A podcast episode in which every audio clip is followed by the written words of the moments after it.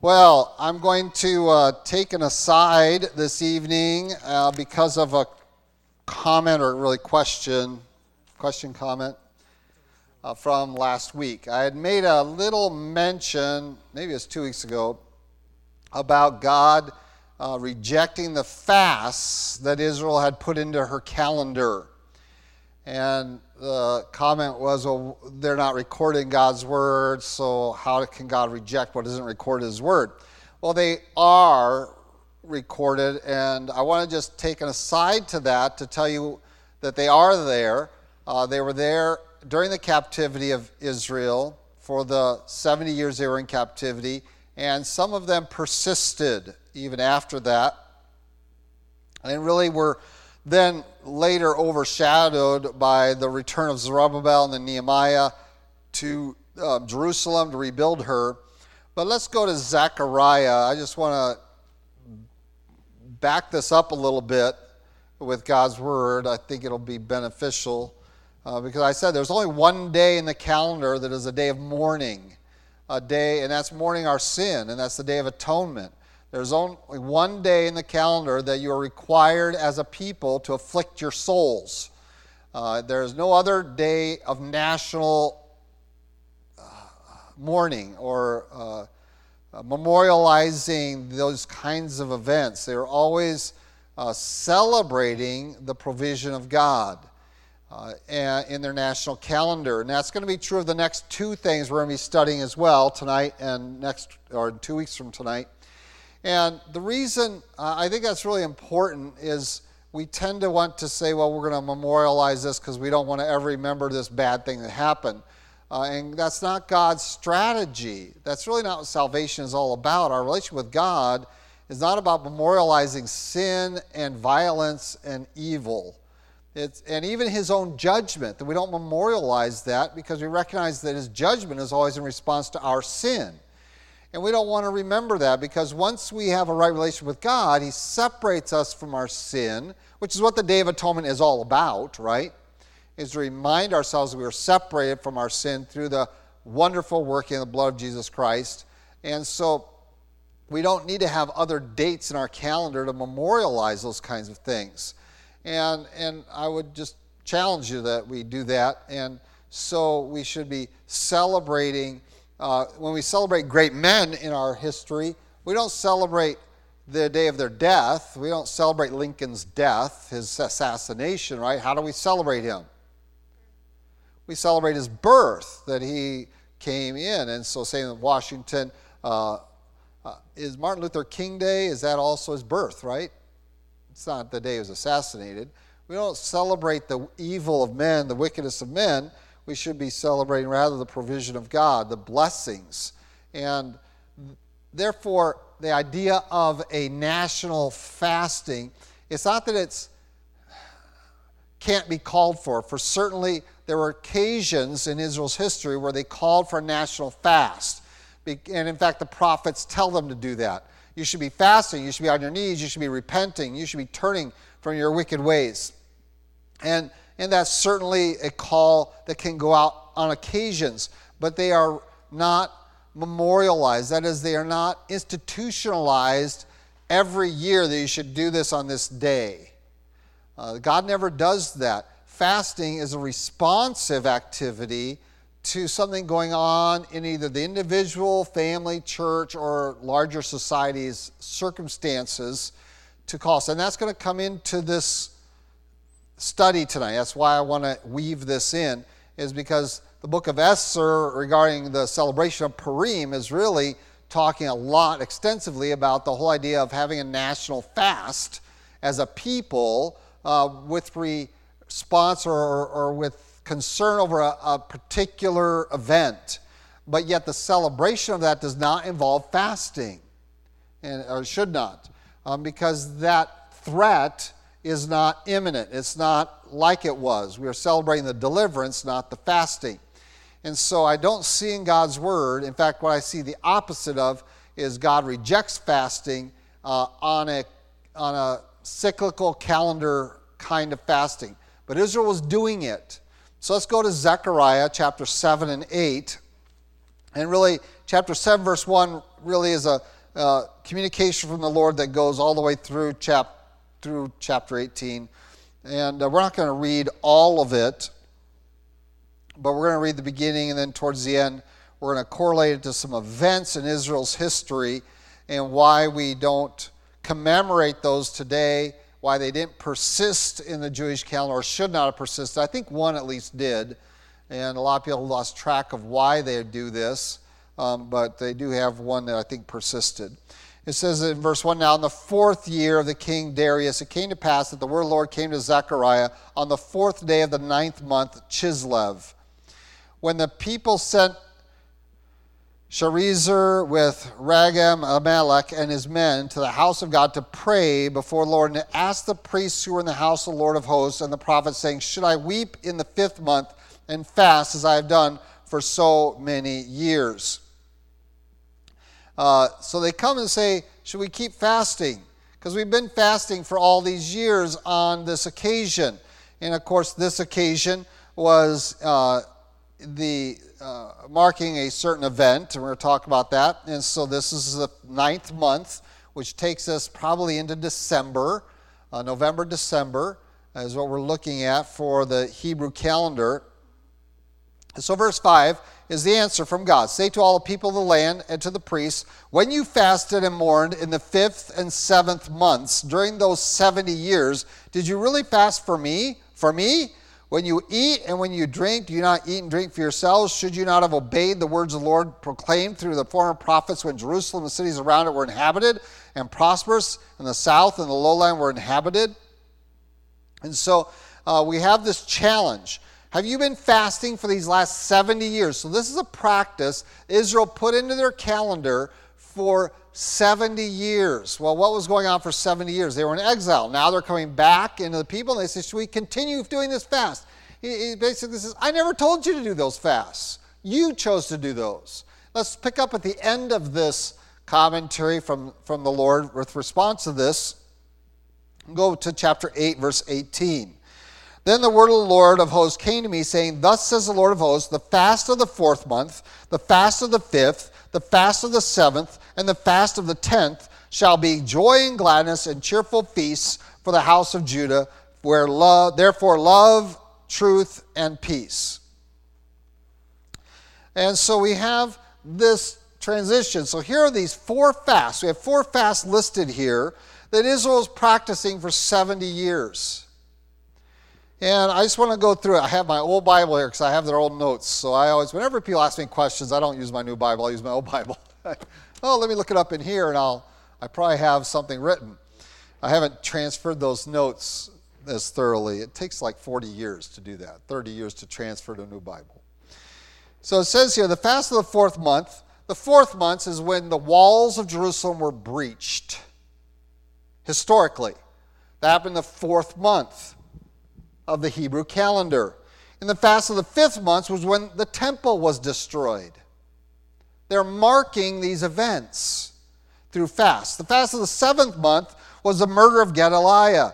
And so we have another historical major event in the judgment on Israel and the things that they endured during the fall of Jerusalem. And so that was a fast marking that event. And then you have the fast of the 10th month, which is what being asked about here. The ninth or 10th, ninth month, 10th month.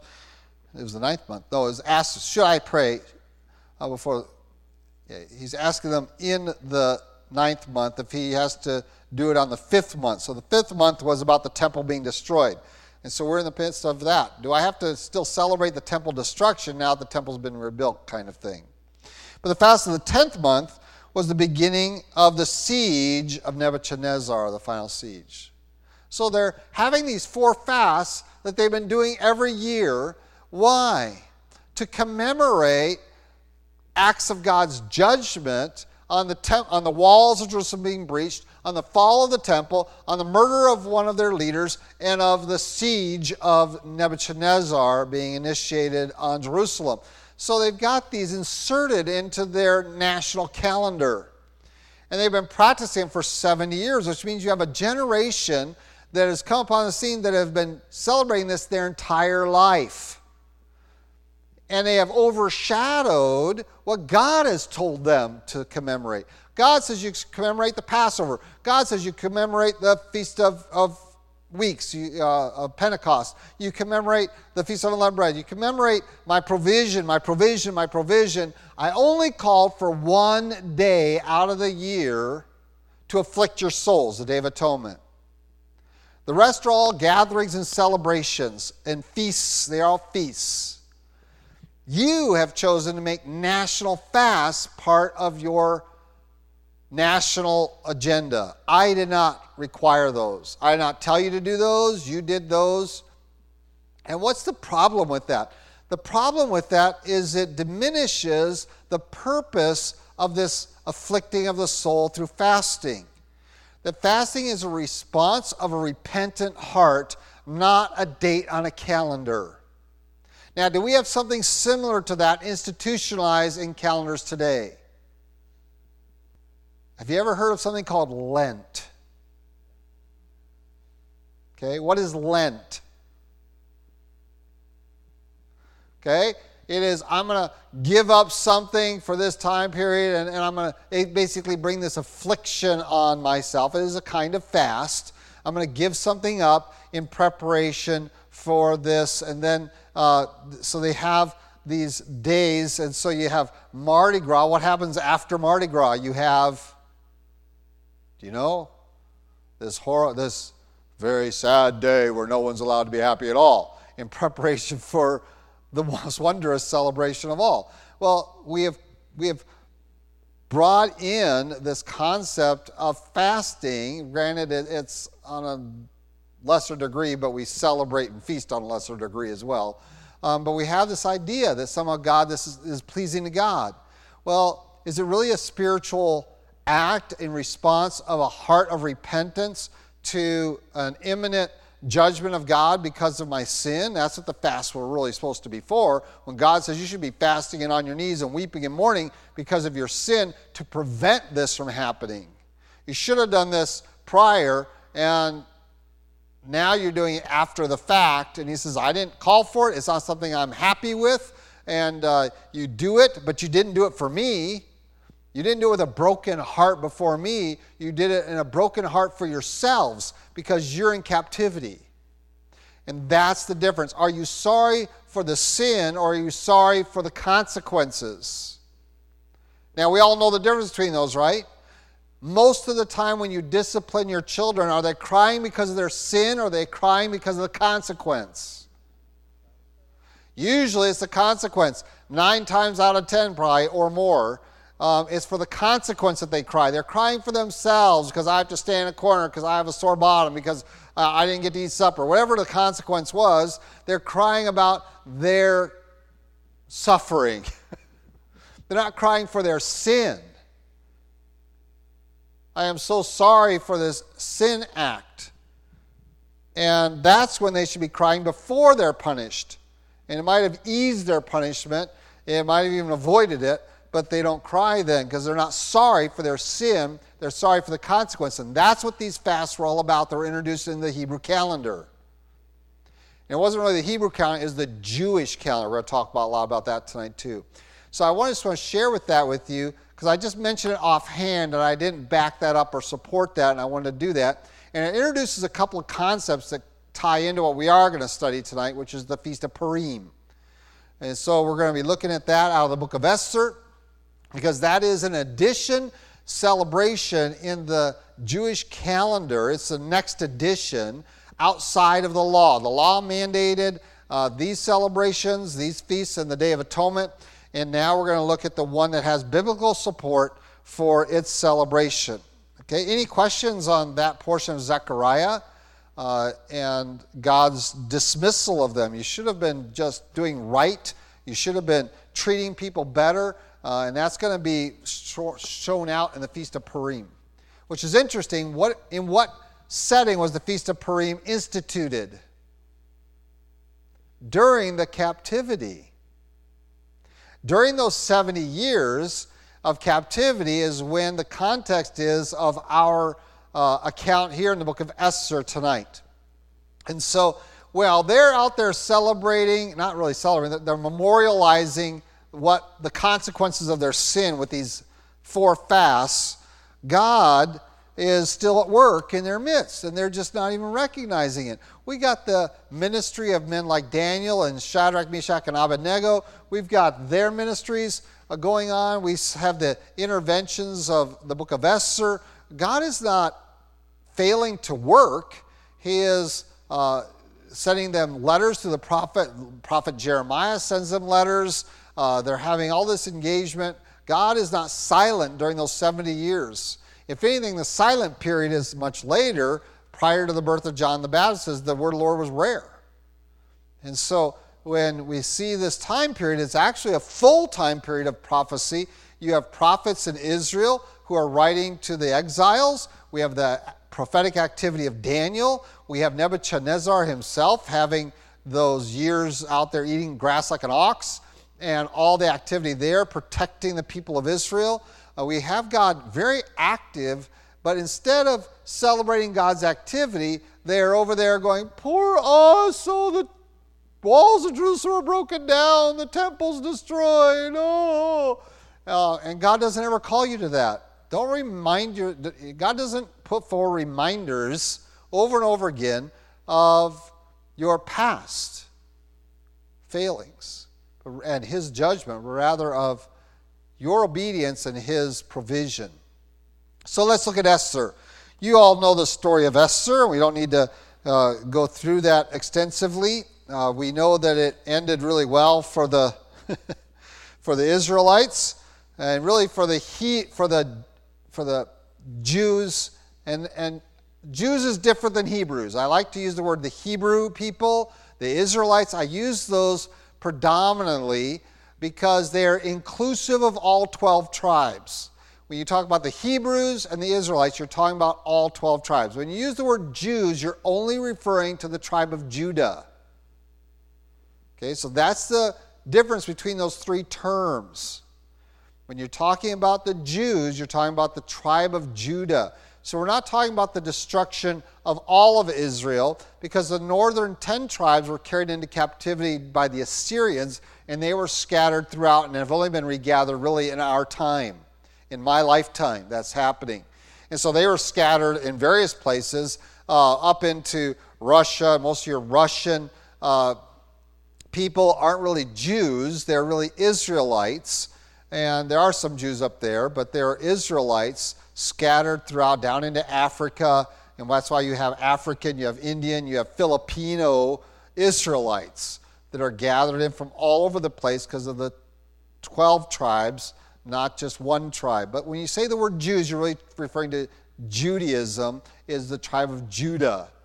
And uh, it has come to grow to mean other tribal Israelite tribes, but specifically it's the tribe of Judah. And this is really referencing the Jews, the, the God's deliverance of the tribe of Judah during her captivity.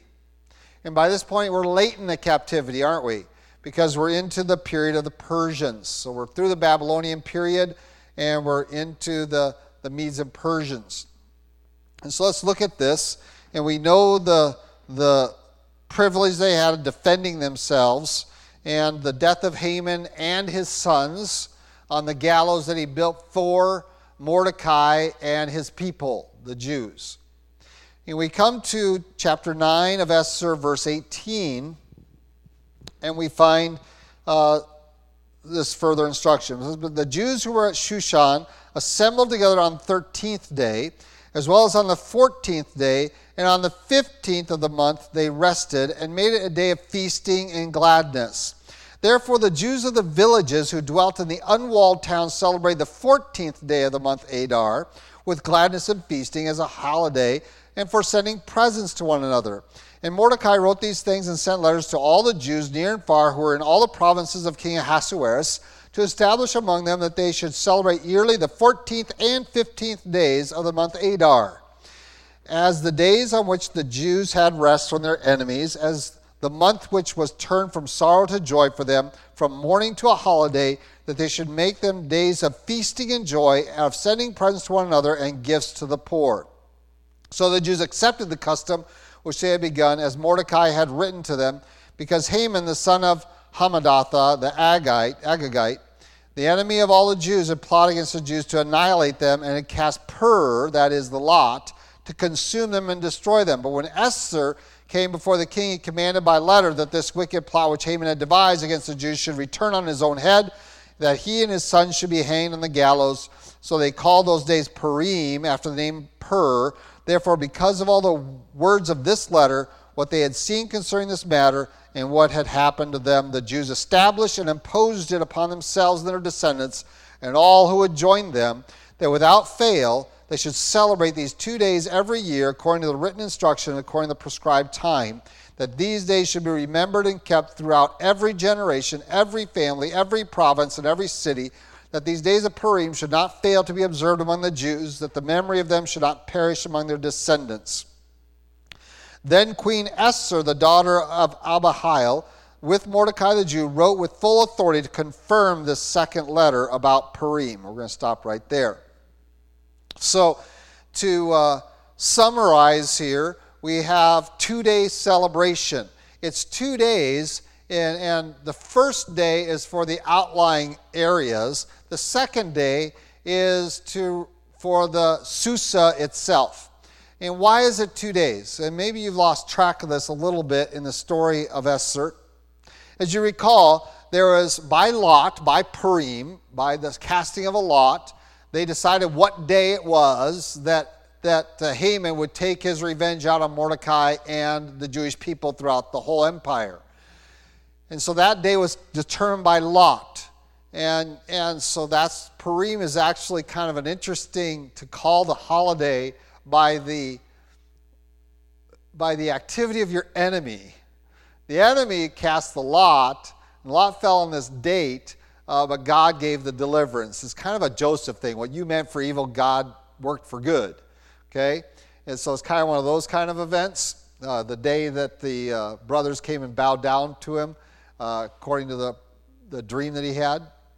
And so we have this date. Well, the date was set, and Israel was allowed to defend themselves and had a great victory over the whole empire.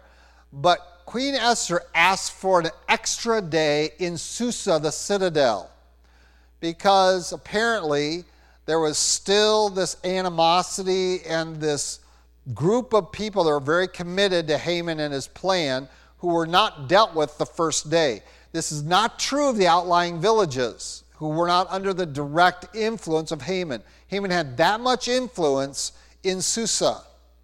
And so Esther goes and asks for an extra day in Susa. So all the rest of the Jews and all the empire were resting the next day, except for the Jews in Susa who were still organized in defensive battle lines against Haman's followers who were still going to try to implement the plan because the plan was written by the Medes and Persians and could not be changed. And so they still had the authority to do that. And so the Jews exercised their authority by Queen Esther and by King Ahasuerus' command to continue defending themselves, and they had further bloodshed that day. And so they didn't get to rest till the following day. So the 13th day, we're not celebrating. That's the defensive day for everybody. The 14th day, the outlying areas had rest and they could celebrate their victory. But the people in Susa couldn't celebrate their victory on the 14th day. They still defend themselves against further attacks. And so then they rested and had a victory celebration the 15th day. And that's why Purim became the two day celebration. Because we're celebrating one for the outlying areas that got to have their victory celebration, and then the Citadel people had their victory celebration. And so that's why we have two days of celebration. So it was the 14th and 15th day of celebration. So the country people got celebrated, and the city people got celebrated, Citadel people.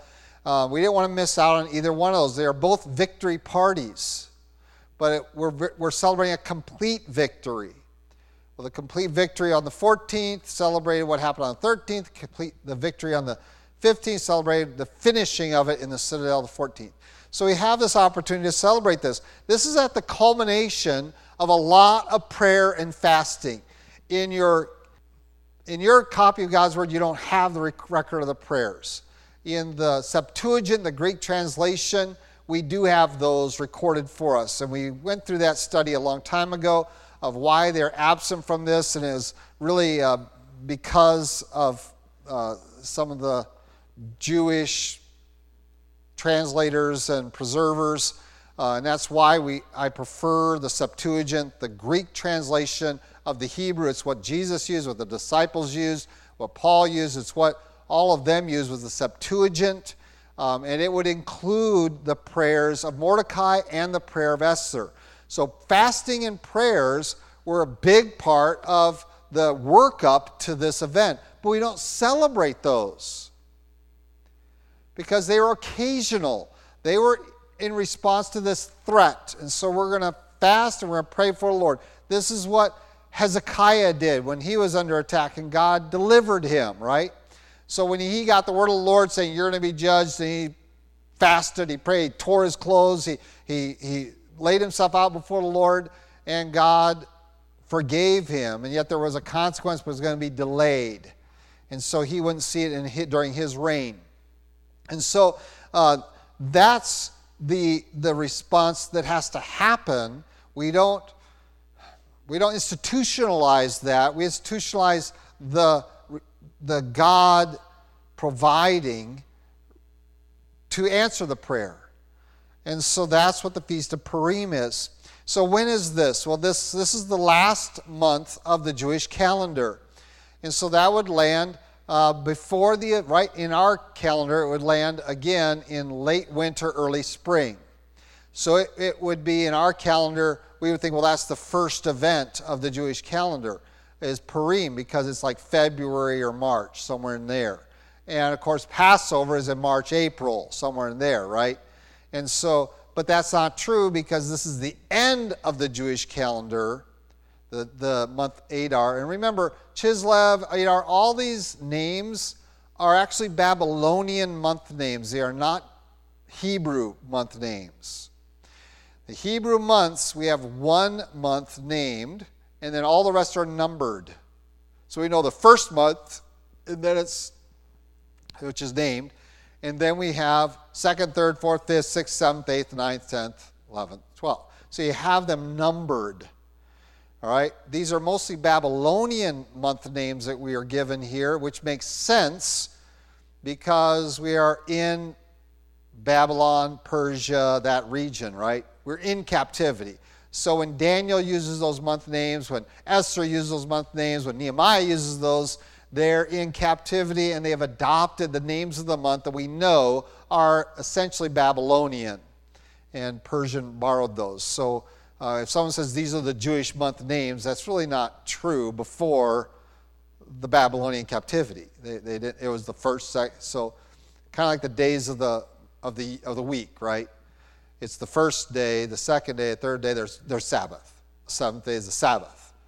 You know, we call the day, but they just called them first, second, third, fourth. They didn't have other names.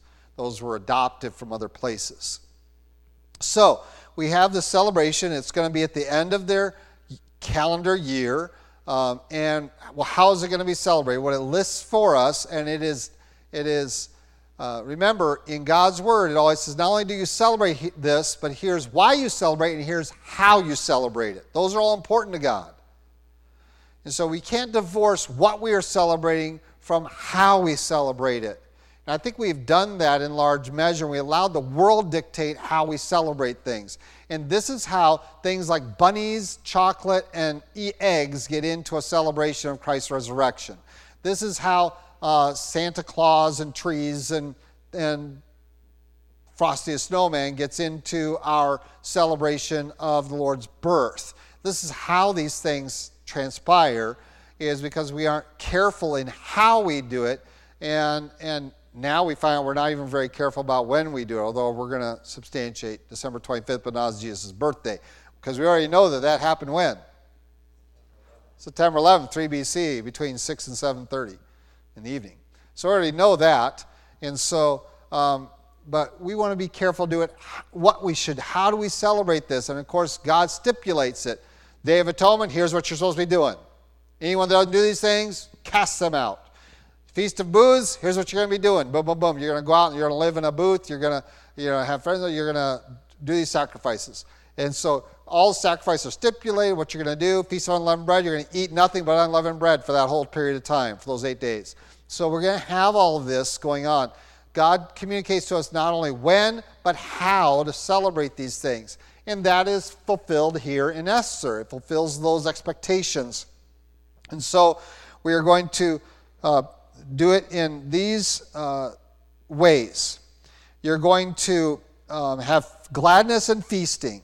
Gladness and feasting is going to be the center point of this. We are going to be joyful because God protected us as a people. Now, when you go to Israel today, they have experienced a, a protection, a, a provision. Uh, they're still here, even after the Holocaust. But you go to Israel, and there's places you go to, you can't be joyful. I mean, you go to the Holocaust Museum in um, Israel, it is a sad place. It's a solemn place. And, uh, and on many respects, they, they hit you on just every kind of level emotionally, um, from historical aspects to just you have one display there it's on display you go into this room and it's completely black room and it has one light but it has thousands of mirrors. And each mirror represents a Hebrew child that was killed during the Holocaust. And so you go in there and you realize there's only one light in that room. But as you look around, that light is reflected all around you. And each reflection is one child that was killed by the Nazis during the Holocaust. Okay, so you have that kind of of powerful imagery being used, but it's all celebrating evil that was perpetrated against their people. And Purim doesn't do that. It says, no, we're not going to celebrate that. We're going to celebrate the deliverance of our people. And so we find that they're going to have joy and feasting. Make sure they're going to be two days of joy and feasting when our sorrow was turned to joy. We got rest from our enemies. Do you think their life was kind of hard prior to this day? Do you think Haman was just waiting to that day to make Jewish lives hard? No, he was persecuting them all along. He just wanted to bring an end to it on this day and have a final thing. So they had, he was the enemy long before this day of the 13th of Adar. He was their enemy for years. And so we find that here our sorrow is turning to joy, so that's what we're celebrating. We're not going to commemorate the sorrow, we're going to have joyful feasting. Second thing we're going to see in verse 22 we're going to send presents to one another. We're going to give gifts to each other. And this is the only time, this is, this is one of the times in the Hebrew calendar we give gifts to one another. Now, you don't see this as part of the other celebrations, do you? Maybe a little bit in the Feast of Tabernacles because you're supposed to invite your friends over to celebrate with you and feast with you. But this one is sending gifts to each other. You send gifts to one another uh, in celebration of this, of, of all this provision of God. And so we, this is their season of giving gifts to each other. And then the third thing they were commanded to do during this occasion was to give gifts to the poor. You're going to give gifts to the poor. And specifically, today it's related to by sending food packages, food gifts to the poor, so that everyone feasts, so that no one is, is lacking during this time. No one in Israel should be without during the Feast of Purim. During these two days, no one should be without. And so sometimes that manifests itself in different ways. It's traditionally now that you just send food to the poor, but others will practice that, that if they know somebody that is uh, the concept of homelessness in our modern era, but, but if anyone has those kinds of basic needs of necessities, uh, basic necessities unmet, they will meet those necessities during those two days. So um, if you were out, didn't have electricity because you couldn't pay your electric bill, someone would pay that to make sure you had electricity for those two days. That kind of thing. Nobody should be in want during those two days anywhere in Israel, is the idea. So we're going to send presents to one another. We're going to give gifts to the poor. We're going to have feasting and joy. Everyone is going to be joyful on these two days to, to commemorate the wonderful provision of God to, through Queen Esther and King Ahasuerus and Mordecai. And so that comes into their calendar, still practiced today. The command in Scripture is that it should not miss any generation. And I want to read one phrase there. Okay? And that's in, um, thank you. I'm, I'm over here in 20. I'm like, that's the near and far P part. 27. Thank you. The Jews established and imposed it upon themselves and their descendants and all who would join them. That without fail they would celebrate these two days. So we're going to celebrate it. We want all of our descendants to celebrate it. And we want anyone who wants to join us to celebrate it. This is kind of an evangelistic kind of thing. If you want to celebrate God's deliverance of his people, then we welcome you. And it is one of the few times that we find a, a, very openness of celebration among Israelites. This is something you can celebrate with Gentiles. If they want to celebrate with you, let them celebrate it with you. Now, that's very different than the temple activities, right?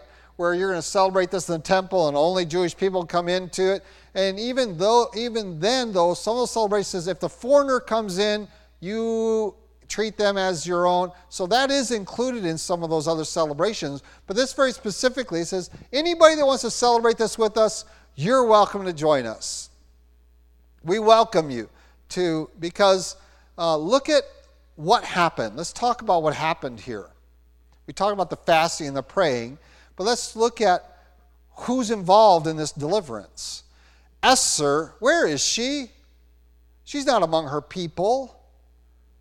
In fact, from, a, from the law's perspective, um, Esther being the queen of a Gentile king is not a very good thing, right? That's not supposed to happen. But the impact of Esther on the Persian Empire by her relationship with King Ahasuerus is the mechanism by which their deliverance occurs. And in fact, if you read back into the earlier things, not only did the Jews defend themselves, but friends of Jews defended the Jews. That means Persians took up the Jewish cause as well. They fought too for the Jews' defense. So don't think that all the Persians were the only ones there. There were friends of the Jews, neighbors, co workers that says it's not right to attack these people and they took up arms with the Jews against their own people to defend them. And so the whole celebration is about God's interaction in an empire, and it's very similar in scope to what you see with Joseph and Pharaoh, what you see with Daniel, and not only Nebuchadnezzar, but Darius, uh, what you see with Nehemiah and, and Cyrus, and, and these, this relationship with these Gentilian uh, kings uh, are intimate. They're intimate relationships that they have with them and the impact that it has how God uses these kings and works through them for his people. And that's really what the Feast of Purim really celebrates. And so it's, it's broader than just the events of this. Now, certainly uh, in their modern celebration of Purim, they read the book of Esther. There's a public reading of the book of Esther as part of their celebration everywhere you go. Um, in Israel, in the synagogues here, it is part of it, and it's but it's a very boisterous reading of the book of Esther. There's lots of cheering, there's lots of booing. There, there it's very interactive. Um, you guys would do fail because you would not be interactive enough. All right.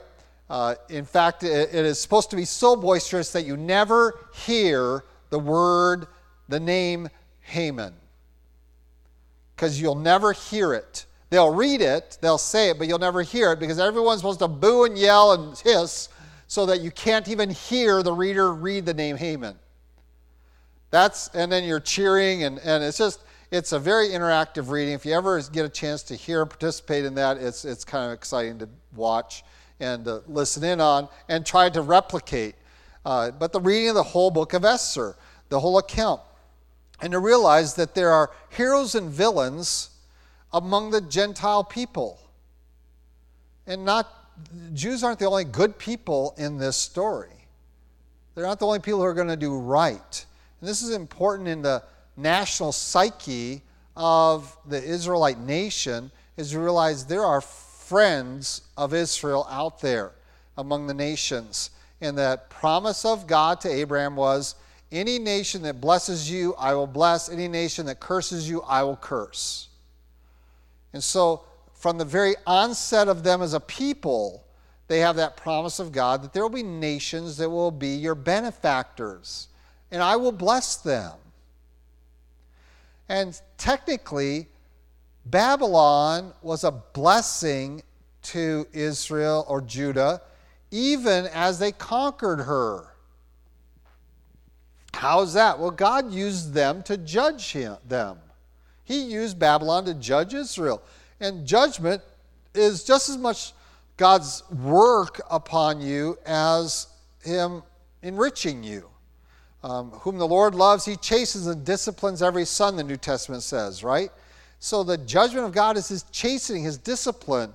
And do you know that after 70 years in captivity, Israel has a complete distaste for the foreign gods of the Canaanites?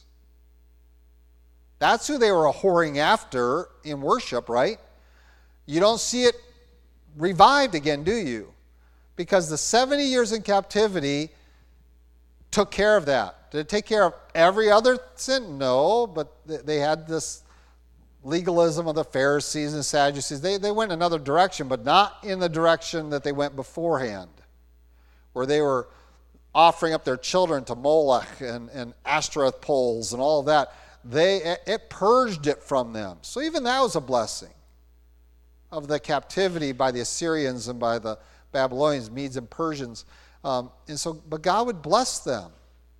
And again, I believe there's a reason for that, and that's because of the impact of a guy named Jonah on Nineveh and the impact of Hezekiah on Babylon. Okay, they responded properly to God's prophetic word, and God blessed them, using them to judge his own people. Okay? And so, why did Assyria get so strong? Because they responded to Jonah when Israel wouldn't. They repented, Israel didn't. God used Assyria to punish Judah or Israel. Babylonians, they responded when Israel when Judah didn't. God moved the heavens. He moved the sun back several degrees, right? For Hezekiah. Did Israel respond? Did Judah respond? No, but the Babylonians responded, sending a whole group to Hezekiah to say, What happened? What happened? Oh, we want to hear the story. We want to worship the God that moved the sun backwards. Israel didn't do that. Judah didn't do that. Egypt didn't do that. Babylon did that, and they were blessed and used by God to judge Israel. And so Purim is a celebration not only of Jews, but of the nations, of Gentile nations. And I think we miss out on not participating with them in it. That we are part of this, we are part of God's solution to the Israelite dilemma. Whether it be a necessity of judgment or a necessity of, of, of protection and deliverance, the nations have a side to pick. And we, as members of the nations in, in Jewish eyes, uh, want to pick their side. We want to pick their, they're the people of God. Do they do everything perfect? No. But that doesn't diminish the fact of who they are. And we are their friends. And so celebrating Purim isn't just celebrating God delivering Jews, it's God using King Ahasuerus and all these friends of the Jews that defended and fought with them and protected them and celebrated Purim with them. And so we have a, a valid place there at that celebration to do that. And so that comes up. Um, uh, it was in February this year. I believe next year it's in March. I think it's like March 10th and 11th or 9th and 10th, huh? Yeah, this year was in February. It was early this year. Um, and uh, but I think in 2022 it'll be in, in the first week of March somewhere, first 10 days of March, I think March 10th maybe. So um, we have a valid place there at that feasting table of Purim. And, and it's unfortunate we don't participate in that or at least uh, recognize it along the way in our holiday calendar. Uh, and I would really encourage you. You have a place here in the book of Esther um, of those who would join them, just as there was Gentile Persians that joined the Jews in defending them. And King Ahasuerus joined uh, Esther in, in celebrating the protection. And interestingly, Mordecai writes the original letter, but it was state sanctioned by a signature by Queen Esther. So this became a Persian holiday, not just a Jewish holiday. And I think we miss the significance of that. Mordecai sends this letter out, right? He's been put into official capacity, but it's really why I read verse 29 is that it was confirmed, this second letter about Purim. She wrote with full authority that is, as Queen of Persia. I am making this became a Persian holiday as well as a Jewish holiday by her edict, by her signing that second letter, um, saying that we should celebrate this and recognizing that this is what how God re- responds to what? How does God respond to fasting and praying? How does God respond to fasting and praying? He responds by blessing and, and delivering. And so we have that, that uh, opportunity to celebrate God responds to fasting and praying with joy, feasting, gifts, provision, protection. Okay? Good, a good thing to add to our calendar, uh, in our church calendar, uh, to just join with God's uh, deliverance of the Jews, and to also be reminded of the purpose and place for fasting in our lives. Not to be institutionalized on a certain day necessarily. Day of Atonement's an exceptional. We talked about that when we studied it. But on this, to be responsive. When we have something come down, we should certainly fast and pray. Um, it is foolishness to think that the book of Esther doesn't encourage that. most of the book is about it.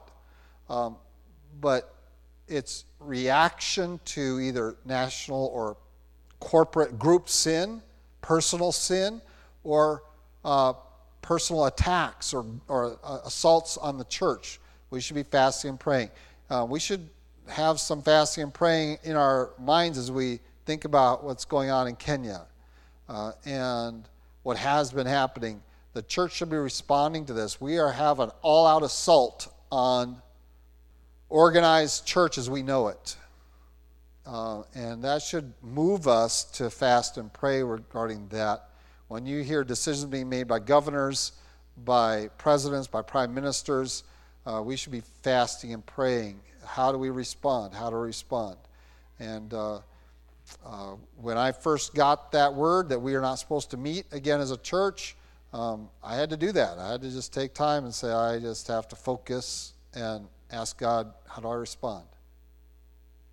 And that's the occasions that demand fasting and praying. But we don't institutionalize those memorially.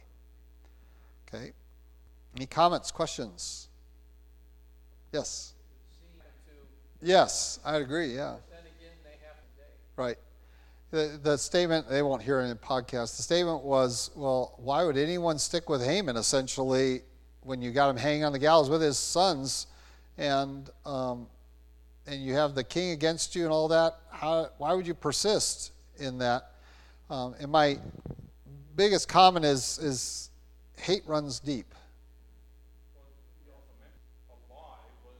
They did have the right to attack Jews. And so if if the government says, if the government, for example, in what is it? Some is it in California that you're allowed to go in and shoplift a, to a certain amount and not be prosecuted? It's like up to thousand dollars. You can go in there and just take whatever you want, and not be prosecuted. So if the government says you have permission to steal, okay, you're going to steal. If you get caught, you have to give it back, but you won't be prosecuted. That's the most that's going to happen to you. They're going to take the stuff away from you that you took. Now, if you have, if you're not allowed to use weapons and you're not, you know, you can't resist arrest or whatever, but you're not going to be prosecuted. If you know that, you know, but they had the legal authority to attack the Jews. Um, and the only consequence was if the Jews could defend themselves. And all I can say is there, there were people that hated the Jews in the citadel more than out in the outlying areas. Um, again, Mordecai was among them. And also remember that there was a group that was against the king as well. Because Mordecai exposed that.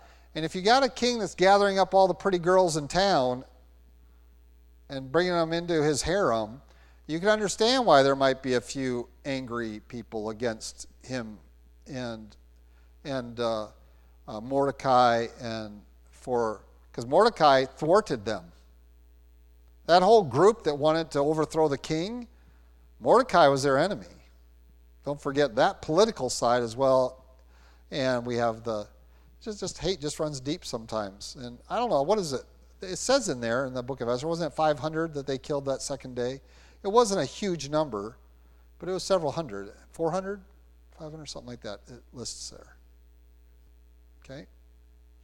Well, have our prayer. Gone a little late, but uh, I want to answer.